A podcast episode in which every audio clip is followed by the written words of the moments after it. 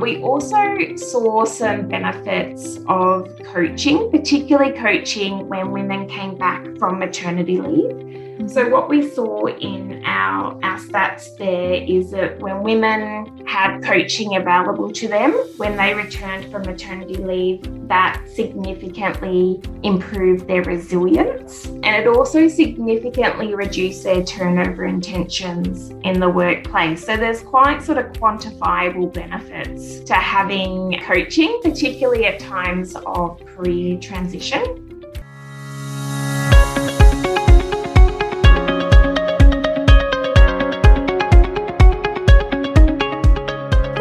Job Hunting Podcast, a weekly resource to help you job hunt and advance in your career. I'm your host, Renata Bernardi, a former CEO and senior executive turned career coach and job hunting expert. I'm helping you earn more, become more employable, and achieve your career goals faster with less stress and less guesswork. Do you want to get my client's job search starter pack? Go to my website, renatabernardi.com, and download it now.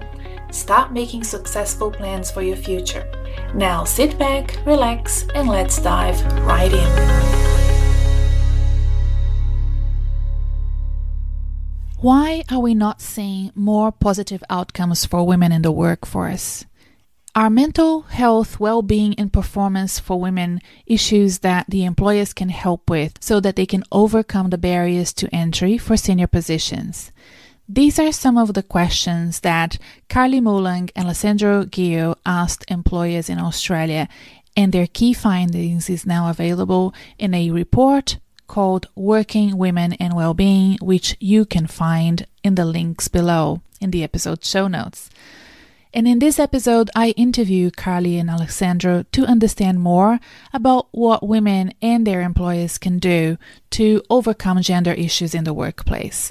I wanted to know more about Carly's career, Alessandra's career, how they started their research together, and what they found. What were the recommendations that we can apply for both the employers seeking to better support women and minorities, as well as women and minorities looking for employment? Are there red flags that can identify good and bad employers for women when they're applying for jobs, for example, and moving up in the career ladder? I hope that you enjoyed this episode as much as I did. I've been trying to organize this for quite some time with Carly and Ali, but because of lockdowns and, you know, people working from home with families and all of that, uh, either from my side or from their side, we it took months for us to be able to manage and organize this. So I'm very, very grateful to both of them for making the time to speak to me and therefore speak to you as well. This is a very important episode. I would say it's part of a series of episodes that we have done before on women's issues.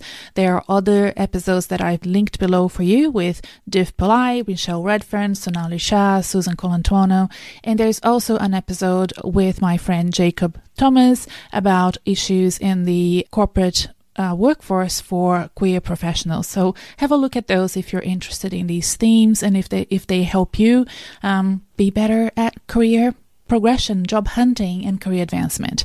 If there's anything that I can do for you, of course, don't hesitate to get in touch with me. Remember to subscribe to my newsletter. There's a link to my newsletter below. I will send you every single new episode of the job hunting podcast as they come out weekly. So it's a weekly podcast and a weekly newsletter. And I also send you a curated list of articles that I think are important for career professionals to read and um, get up updated on things that might find their way into equipping them for promotions and for job hunting opportunities in the future. So sign up to my newsletter. There's a link there below, or you can find it on renatabernardi.com, which is my website. All right, without further ado, I hope you enjoyed this episode with Carly and Ali.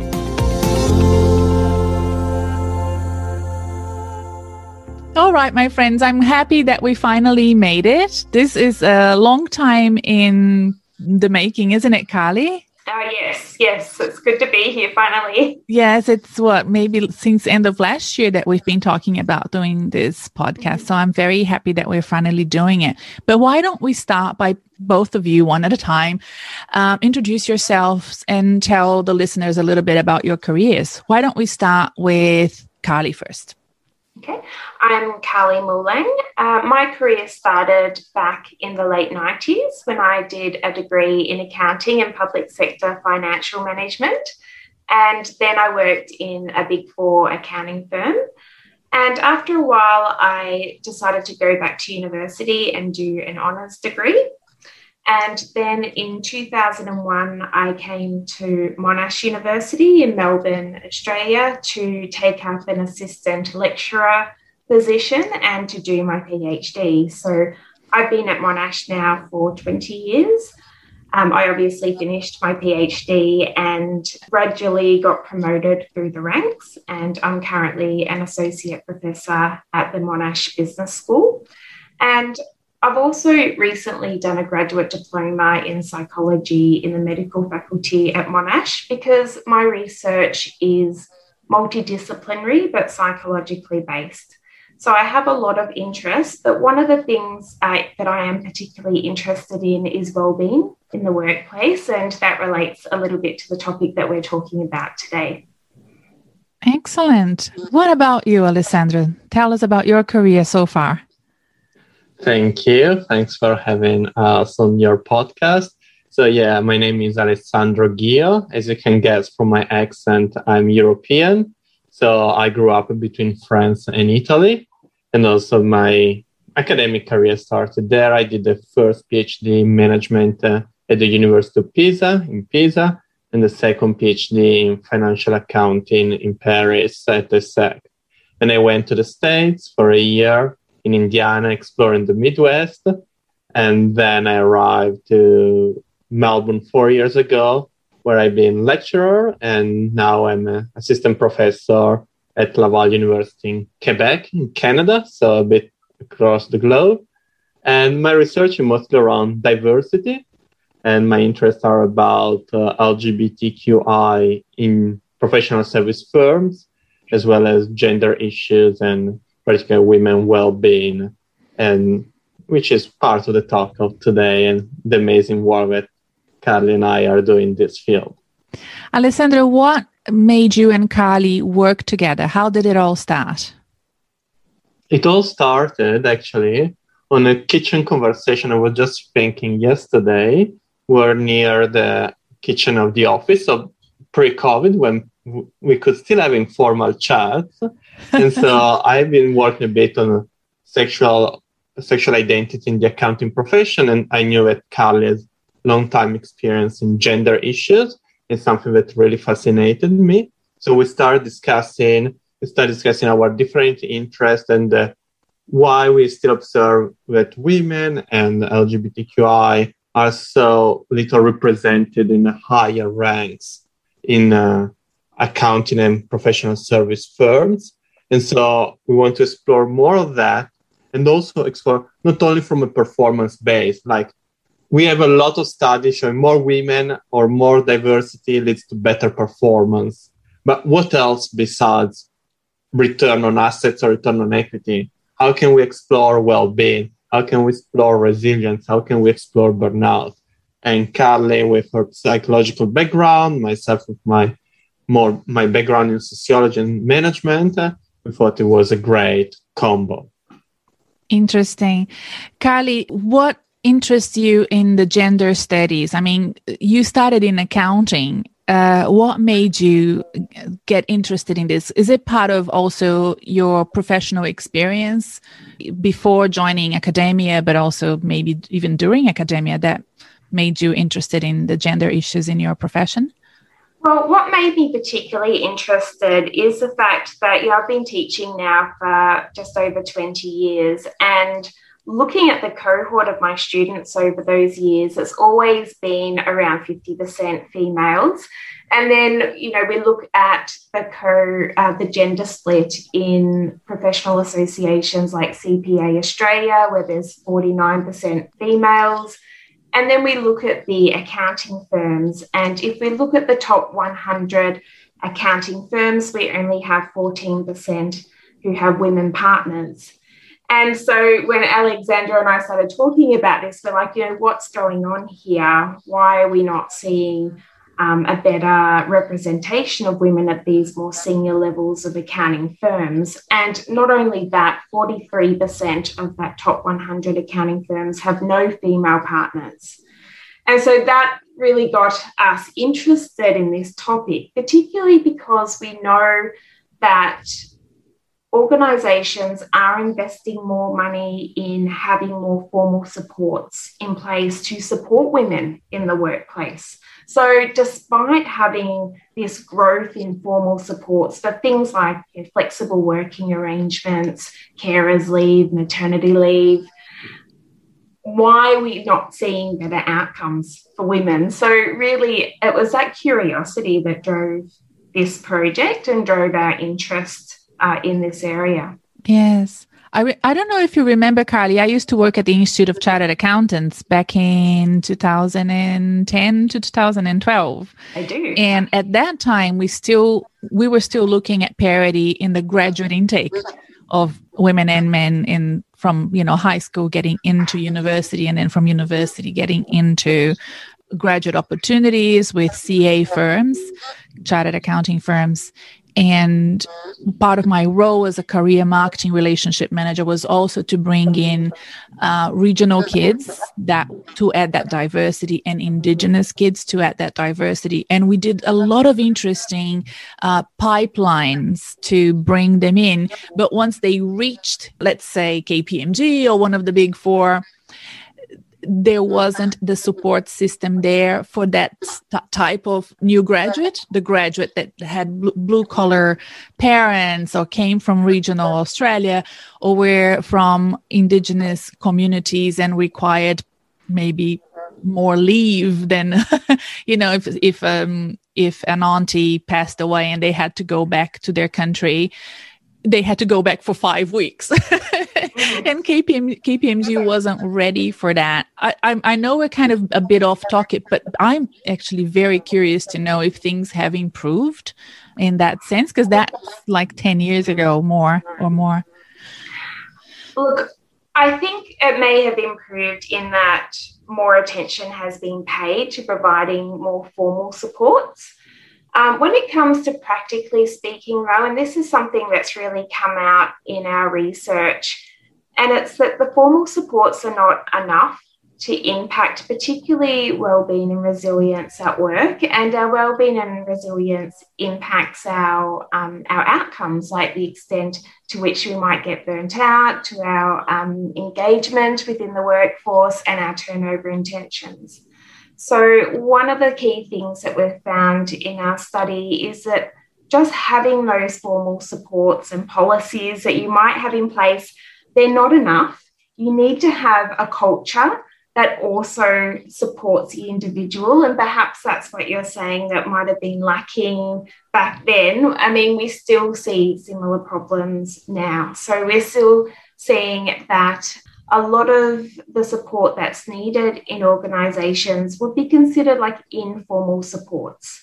So that consists of things like culture, a little bit like you're talking about there. Other informal supports that we've found that are really important to well-being include supportive leadership, having psychological safety in the workplace. So that's the shared belief that you're safe from interpersonal risk taking at work and having autonomy within your work role. Yes, Now, I think that I'm glad that you mentioned culture and not policy because you would expect work environments to have outdated policies. But if there's a good culture in place, there will be opportunities to bypass the old fashioned policies and to reinvent, uh, you know, the structures and the protocols to adapt ongoing to make the workplace more diverse. Alessandra, is there anything that you would like to add to that first uh, introduction to your research that Carly has just given us? Uh, maybe just a point, just to expand a bit more. That uh, an example, like we compare Big Four to non-Big Four. So Big Four, like KPMG that you were mentioning before, EY, and uh, PwC and Deloitte, and we show that these big firms have much more policies than non-big four. At the same time, when we look at the well-being and the resilience of women in these workplaces in big four is much lower than in non-big four so what we show is that uh, formal practices per se are not enough what really makes a difference as Carly was saying and this is evident in non-big four is the culture is the leadership support and the psychological safety so one of the key takeaway as well is that uh, we cannot delegate this to HR policy and that leadership and uh, leaders, people at the top of the firm needs to support the well-being in the workplace. Did you find that surprising? Was that a surprising outcome of your research? I'm not surprised, you know, maybe because I had that experience working with the mid tier firms and the top tier firms. And i mean you work at monash university you know exactly what i mean by bricks and mortar and you know the institutionalized culture that's kind of ingrained everywhere especially if you're a multinational you have to operate across country across borders. You tend to have more sort of more established policies it's I don't know. It's might, might be counterintuitive for some, but for me, like when I I remember when I had a very out of the box young graduate that was brilliant, I knew that it was going to be taken up by the mid tier. It was never, you know, a candidate that the top four would accept. So I'm, I wasn't surprised, but was it surprising to you? I would say that this was a bit surprising because they put a lot of resources, both human and financial, and they are aware of this problem that they don't retain women or women they have a quite a lot of women in consulting associate level but not at partner or director level. And they keep questioning this and they put a lot of uh, resources but clearly it's the culture the competition which it's still there and it's not changed so that is the harder work that the leadership should do and then also another surprising fact, I would say that uh, we look into flexible work arrangements. Now we are all familiar with COVID, which before were a very gender things because mostly women would take because uh, they have caring responsibilities. Still today, most is on their cha- on their shoulders, and so we show that actually flexible work arrangement lead to more well-being. So actually, they uh, women would experience more better work environment, more engagement, but at the same time, they lead to more burnout mm-hmm. because probably they have to jiggle through many, many things. Home and uh, work, the boundaries blurred, and we all know this with Zoom and COVID. Yeah. But so it's something that firms need clearly to be aware. Yes. Well, despite the fact that you have found that the culture seems more, well, challenging in the big four than in the mid tier accounting firms, did you find that that also reflected or correlated with the seniority of the women? Are there more senior women in mid tier than in the big four? Carly, do you want to answer that? Because sometimes they would have affirmative actions in place anyway, and you know they would have more women even though the culture doesn't seem to be quite right I guess we didn't sort of look at that specifically in our study, but we did see a lot of women in those firms who were ex Big Four, and the reasons for why they they moved to non Big Four firms was primarily because um, they didn't feel supported enough in their role, and they found it very hard to have work life balance in that type of environment. So we definitely saw a lot of women leave for that reason, and also because there was lack of opportunity to have part time work in a lot of um, big four firms as well. So that's a real missed opportunity that we see for a lot of firms where a lot of women sort of drop off because they decide to you know work part time and that that's um, a better fit for them while you know perhaps their children are young or at primary school.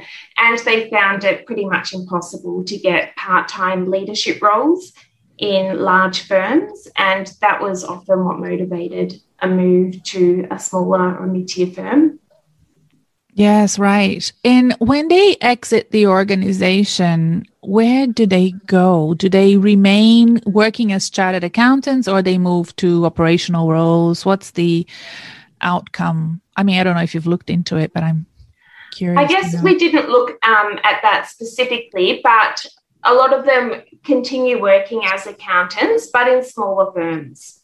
And smaller firms that tend to have a lot stronger informal aspects which are supportive to them. So just being much more flexible when it comes to things like flexible working arrangements.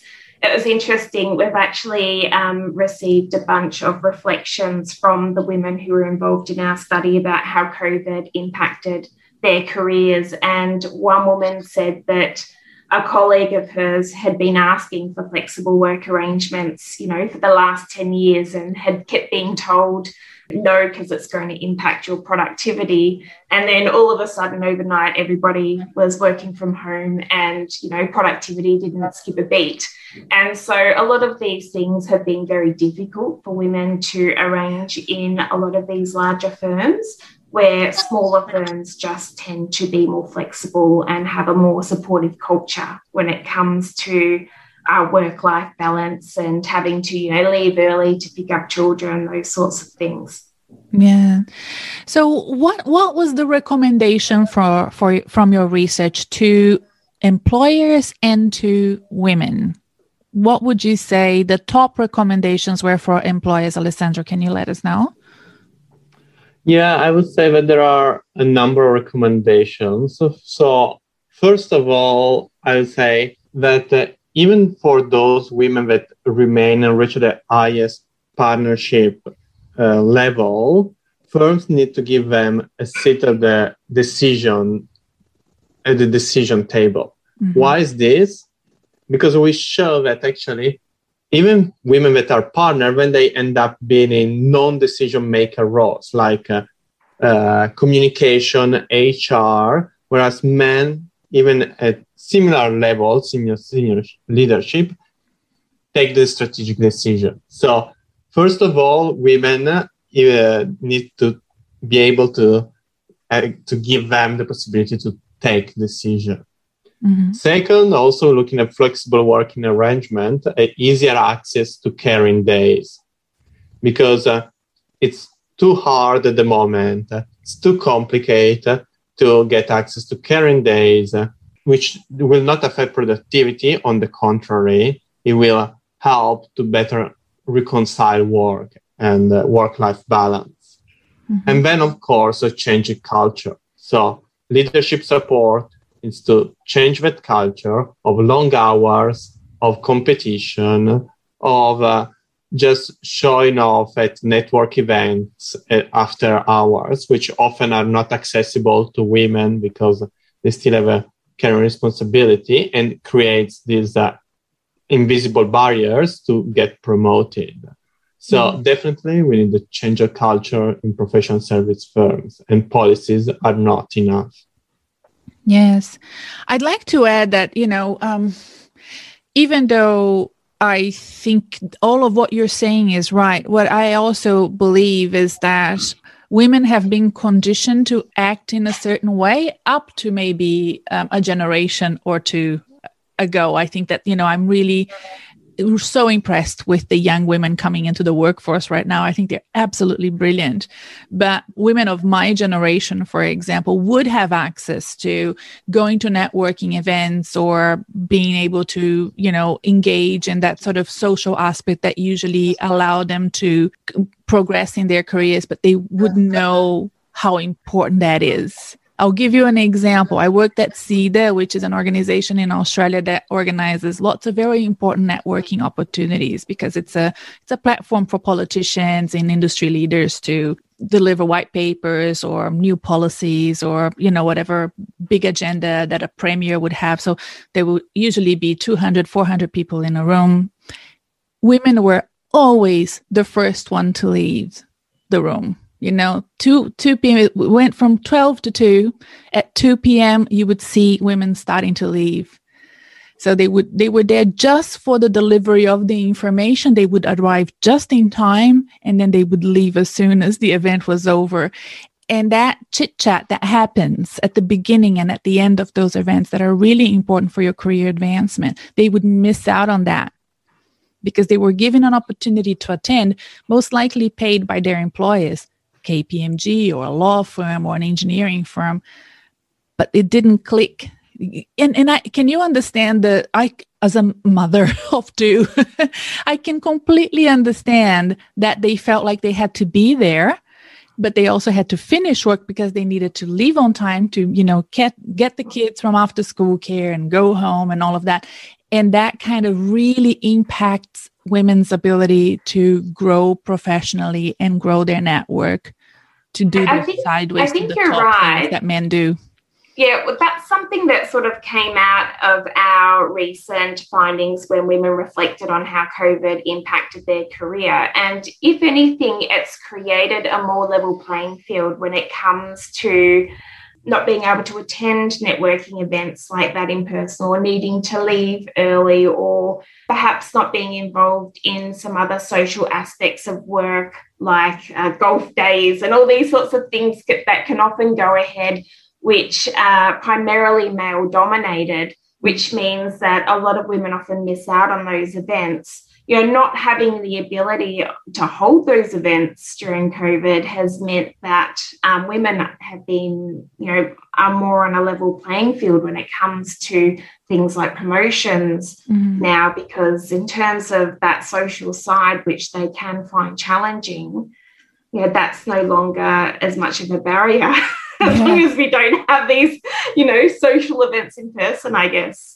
Yes, uh, the the whole conversation and the the structure of career advancement and promotions is really biased towards a more, you know, masculine way of operating. I remember supporting a very senior leader female and we used to walk into these boardrooms and it was just the two of us female and then all the other one guys you know in the room were talking about either footy or golf for 15 minutes and not looking at her or not looking at me and until they exhausted all of the news about the weekend's footy results and their golfing you know, stuff they wouldn't start the meeting didn't matter that she was the actual senior person in the room. And it took her maybe a year to change that dynamic.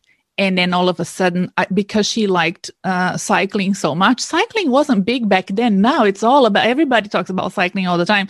But she found something that was in common between everyone that they could then chit chat about. And and I'm not sure that the men in the that all the men in the room realized how excluded we both felt for you know a big part of her first year in that tenure and it was really excruciating. And we would used to walk out of that meeting and just think roll our eyes like oh my god i can't believe we have to go through that again. And i wondered and i wrote about this on linkedin. I'll put a link to it below what would happen if we would walk into a meeting, Carly, you and I, a bunch of girls with just one or two men, and we would talk about makeup or I'm not saying that's all women talk about, but definitely that's all I talk about. If I could, I would talk about makeup all the time or whatever online shopping I did or and that would never fly right that would that would be perceived as me not being professional in the workplace so I find that, you know, there's this dichotomy that also when I'm supporting clients that come from other countries, I need to explain to them what the small talk is like in Australia. And I'll, I'll give you an example of a, a woman that I'm coaching and she's European, Alessandra. So she said, it's really interesting. The recruiter call, sends me an email and say, let's have a casual catch up over the phone. And the, the catch up is not casual at all it's really like they just go straight on why are you applying for this role? And i thought it was casual. I was ready to be casual.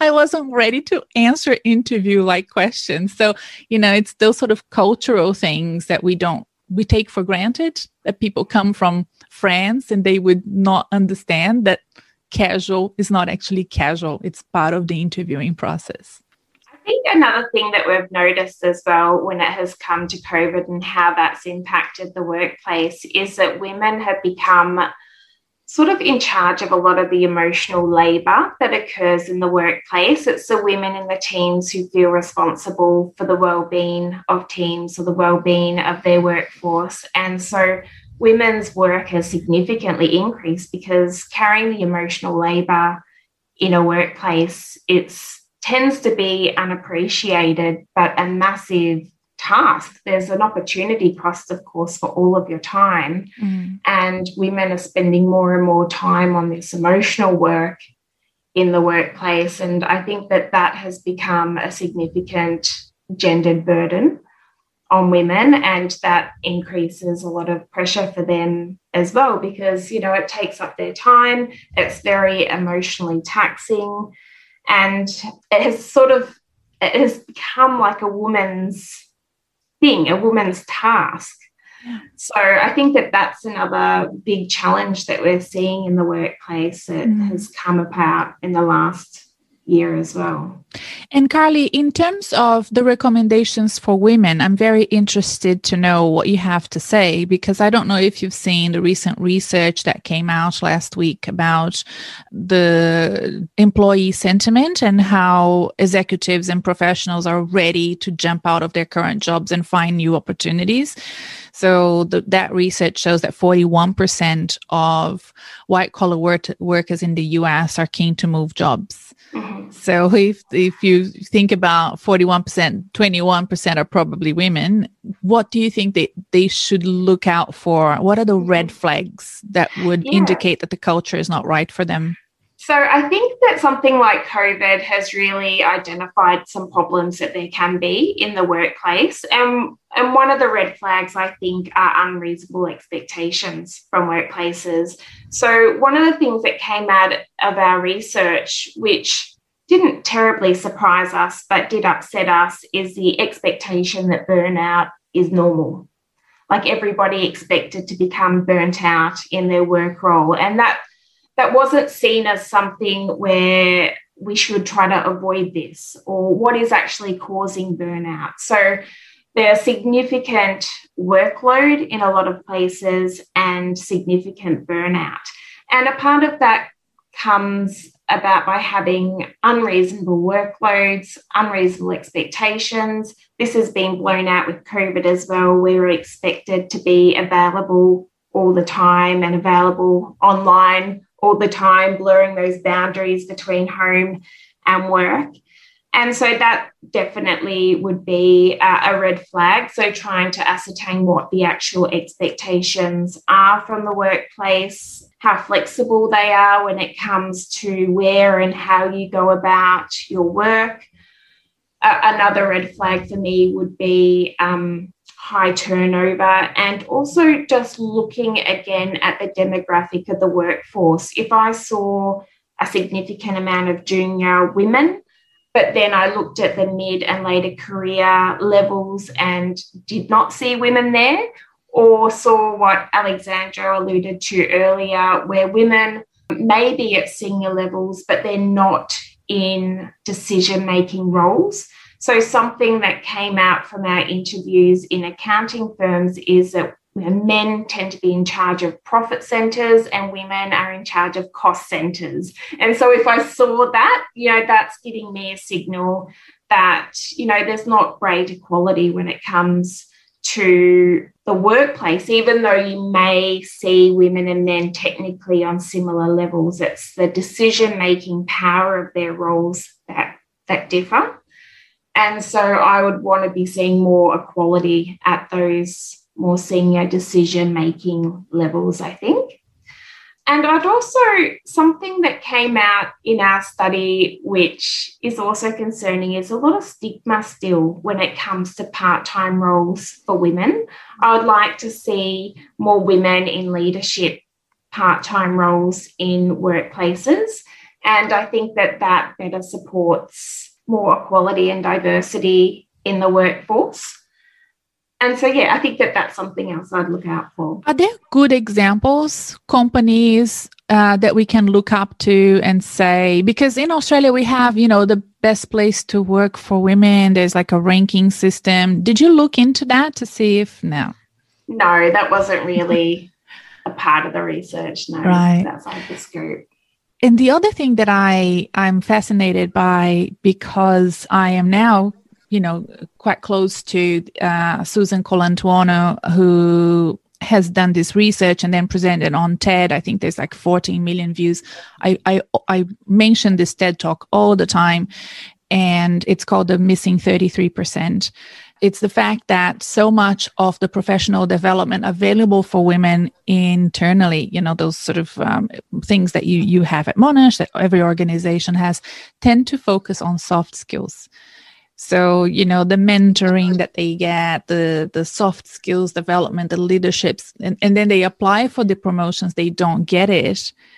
And they actually fail to mention all their business acumen you know what you mentioned before about that commercial nows. I mean this we're talking about chartered accountants mm-hmm. right? So if you're listening from the us you know these are female cpa uh, professionals. They have failed to mention that because they just they took it as a given. Of course they know i'm a cpa i don't need to talk about it. But then from the employer side when they were asked why you know you didn't ask about their business acumen. Mm-hmm. And they and they said well you know it was a given that the man had more. So it's kind of really completely biased in that sense and that's what susan's ted talk is all about i'll put a link below did you look into the training that's available for women there's a lot of very sort of targeted training for women. And, you know, I remember from the time that I was at Monash, it tended to be really uh, a lot about mentoring and soft skills development. So, in regards to the training, I think that women, there's costs and benefits to the women orientated training because part of it does give women the subconscious message that they need this leadership training. And we don't see this for men, right? Yes. And men often they need exactly the same type of training that women do. They need to work on their soft skills. They need to work on their communication skills. So we did see workplaces offering this sort of training. Um, we also saw some benefits of coaching, particularly coaching when women came back from maternity leave. Mm-hmm. So what we saw in our um, our stats there is that when women had coaching available to them when they returned from maternity leave, that significantly improved their resilience. Um, and it also significantly reduced their turnover intentions in the workplace. So there's quite sort of quantifiable benefits to having uh, coaching, particularly at times of career transition. Does that answer your question? It does. It does. I, I, still think that when women are going up and up and they're interested in, and, and ambitious for their careers, they often forget that they are CPAs or that they're CAs. I have seen that in my practice. I have had to remind my clients that they have that commercial acumen, that they can use that to their advantage to get their next job. And they would tell me, Oh, but I'm not a CPA anymore. Now I work in operations. Now I'm a project manager. And I'm like, Yes, but can you imagine you're competing with lots of other project managers, none of which have a CA qualification, and you're not mentioning this. Why? Mm-hmm. And they go, oh, okay, I hadn't realized it. And it's really that miss, missing 33%, which is the, the business understanding, the commercial acumen, the banking and finance background that they may have, the consultancy background that they may have if, if they come from a, a big four, which many of these clients that I'm thinking of have. And they forget about it. They, you know, they pos- position themselves as generalists because they've been almost trained.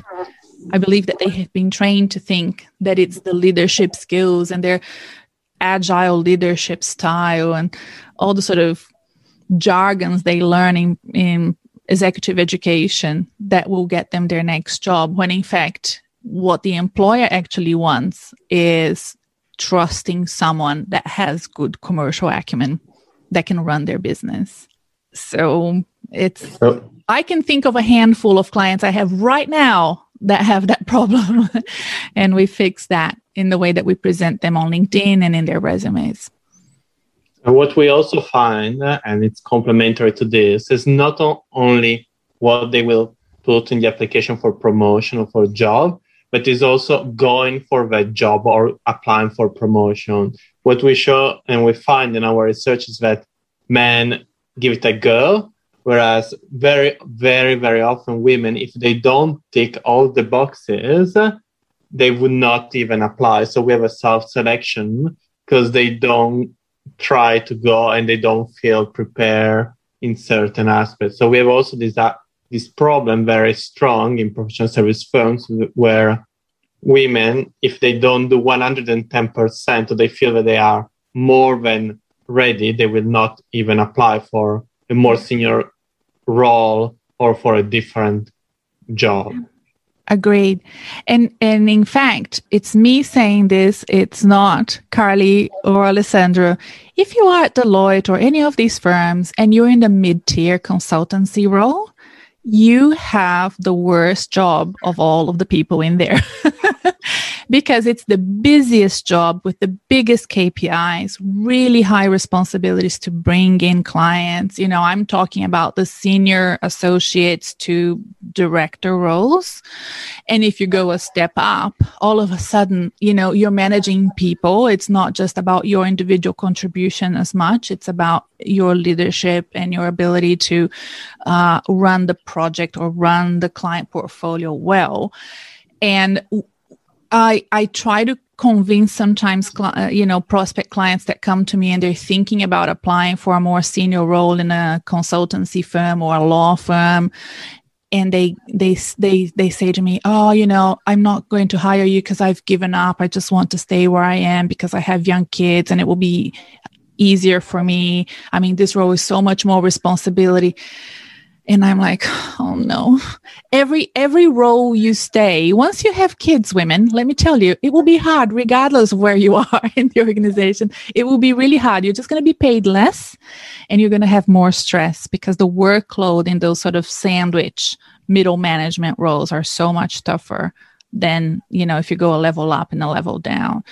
Yeah so uh, it, they they miss out because they they don't understand what the difference is once you go a level up that you are going to be engaging others and uh, delegating more and you will have more resources to to manage your personal life plus your work life balance. I don't know if there is a balance, but I guess if whoever is listening, if you don't understand, get in touch with me. Let's have a chat and I'll I'll explain. But yeah, no, it's it's really interesting to see the dynamic and the the thought process that goes into making those decisions to go for promotions or not go for promotions. They usually make no sense and it's just a misconception. I also think that for women to go for those promotions, um, that is when you need to have those strong informal supports in place. And to really know that you have, you know, the, the proper leadership support um, and autonomy to fulfill those roles as well. So I think that that is another time when having those really strong informal supports make a difference in deciding whether to put yourself out there and to go for that extra level of responsibility. And you know just having formal policies and procedures that's sort of not enough to help push you to those you know those higher levels as well I'm very interested in the women to women dynamic. You know, I have clients that are working for senior women and they don't find themselves supported by those senior women. Mm-hmm. And in fact, Alessandro, I know you do LGBTIQA uh, research as well. I find it's the same with the queer, queer professional community. You know, I, I have some friends and they're all, you know, excellent at what they do, but they don't get along. And some are more senior than others. And it, there seems to be a generational clash between queer professionals. Is that something that is there research behind this, or is just just me anecdotally um, sort of figuring things out for my clients? So for the LGBT people, what it also very often uh, uh, show in our research is that uh, very often these networks of LGBTQI tend to be very groupy.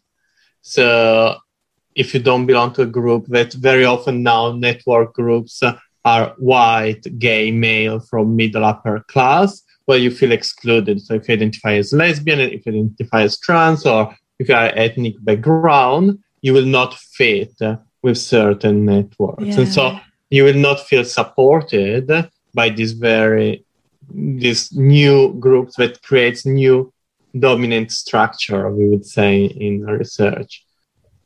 Yeah, no, I've I've experienced that with my son at the university he went to. He tried to join the queer committee and he wasn't accepted. and I was like, You forgot to say you were Latino and gay. You know, you have to use all of the labels. and he's like, Well, too late now. I don't want anything to do with them anymore.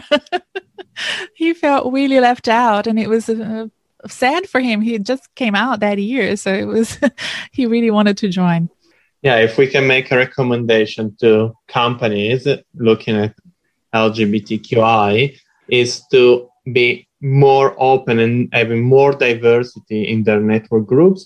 And very often, since it's such at the moment still a small minority, to go also across firms. So not only looking at PwC, Deloitte, but looking more broadly in professional service firms and create events and spaces for everyone so that uh, everyone can have a role model so that uh, a young lady can see that even if you are a woman identifying as trans, you can make it until, until partnership level, as well as for the diverse spectrum of identities. I suppose that there's a level of, you know, a tokenistic approach to diversity. Have you found that in your research? Is that still happening and is it still a big thing? Because I think that, you know, friends of mine from the queer community, they feel like sometimes they have been considered for a role. They got the role because of that, you know, his she or he or they are the token person in the company. And then, then, then once they do get the job there's this huge massive responsibility. All of a sudden they're in charge of absolutely everything to do with diversity in that organization. And also i feel that when you know i have clients from uh, ethnic backgrounds uh, that feel like that there's that pressure for them to do their jobs plus something else to do with their ethnicity their diversity of their background it's almost like an educational role. So yes, it still happens. I would say it's uh, quite stressful because uh, a lot of minorities still feel that they have been appointed on certain committees uh, just for their identity, and this is very strong in Australia for Indigenous people, and we have seen in other research showing how they have to take so many committees on their shoulders, which they prevent them to their to do their daily jobs and even advancing in their career. And uh, we also had the case, for instance, uh, in one of our interview, that one woman that was in the audit committee of a organization, she was the only woman in this, and all the other were men. And uh, very often, men would not listen to her. It took more than a year to make them accept that it was not just because she was a she, they needed a woman on their committee to look pretty, but that she could actually bring something to the table. So very often also these women that feel a bit uh, isolated at the top huh? because they are the only one there and they have been a bit uh, look up just for what they represent rather than for their skills. Yes. Well, it seems like we touched on almost everything unless you know is there anything else that you want to add carly before we wrap up?